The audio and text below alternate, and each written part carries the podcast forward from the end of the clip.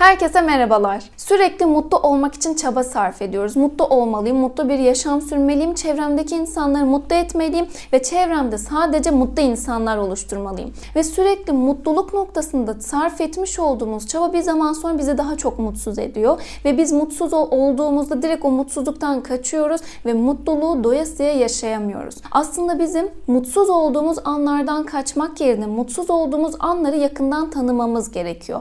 Eğer biz mutsuz mutsuz olduğumuz anları yakından tanıyabilirsek bir sonraki aşamada daha derinden mutluluk yaşayabileceğiz. Fakat biz ne yapıyoruz? Bir çocuğumuz olduğunda, çocuğumuz bize canının sıkıldığını söylediğinde ne diyoruz? Sıkılacak ne var bunda? Senin yediğin önünde, yemediğin ardında işte gerçekten sürekli bir bahane buluyorsun. Çok doyumsuz bir çocuk oldun sen. Veya çiftlerden bir tanesi çok monoton oldu artık bu ilişki sıkılmaya başladım gibi bir e, cümle kullandığında diğer çift direkt suçlamaya başlıyor. Hani sen daha ne istiyorsun ben senin beklentini karşılayamıyorum monotonluk da neymiş işte dertsiz başına dert arıyorsun gibi e, yakınmalarda bulunuyoruz ve kişi eleştirildiğinde şöyle bir cevap alıyor. Demek ki sürekli mutlu olmalıyım. Eğer ben mutlu olursam karşımdaki kişi tarafından sevilebilirim. Aslında şöyle bir durum var. Bizler yakınımızda mutlu insanlar görmek istiyoruz.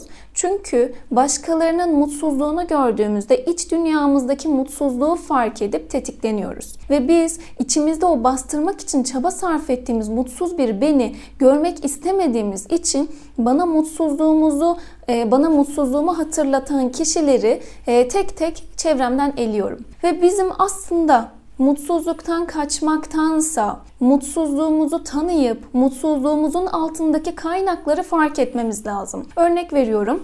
Ben kendimi değersiz hissettiğimde mi mutsuz oluyorum? Bir ortamda kimse beni görmediğinde, fark etmediğinde mi mutsuz oluyorum? Yoksa bir işi başaramayacağımı zannedip yetersizlik hissettiğimde mi mutsuz oluyorum? Eğer ben bunu fark edemezsem hayatım boyunca sürekli mutsuzluk noktasında tetiklenip o mutsuzluk anımı bastırmaya çalışarak kendimi daha mutsuz edebilirim. Bu yüzden mümkün olduğunca derinden bir mutluluk yaşayabilmek için mutsuzluğunun kaynağınıza inmeniz gerekiyor ve mutsuzluğumuzun gerçekten kaynağına inebilirsek daha böyle şen şakrak, enerji dolu e, olabileceğiz. Burada size şunu söylemek istiyorum.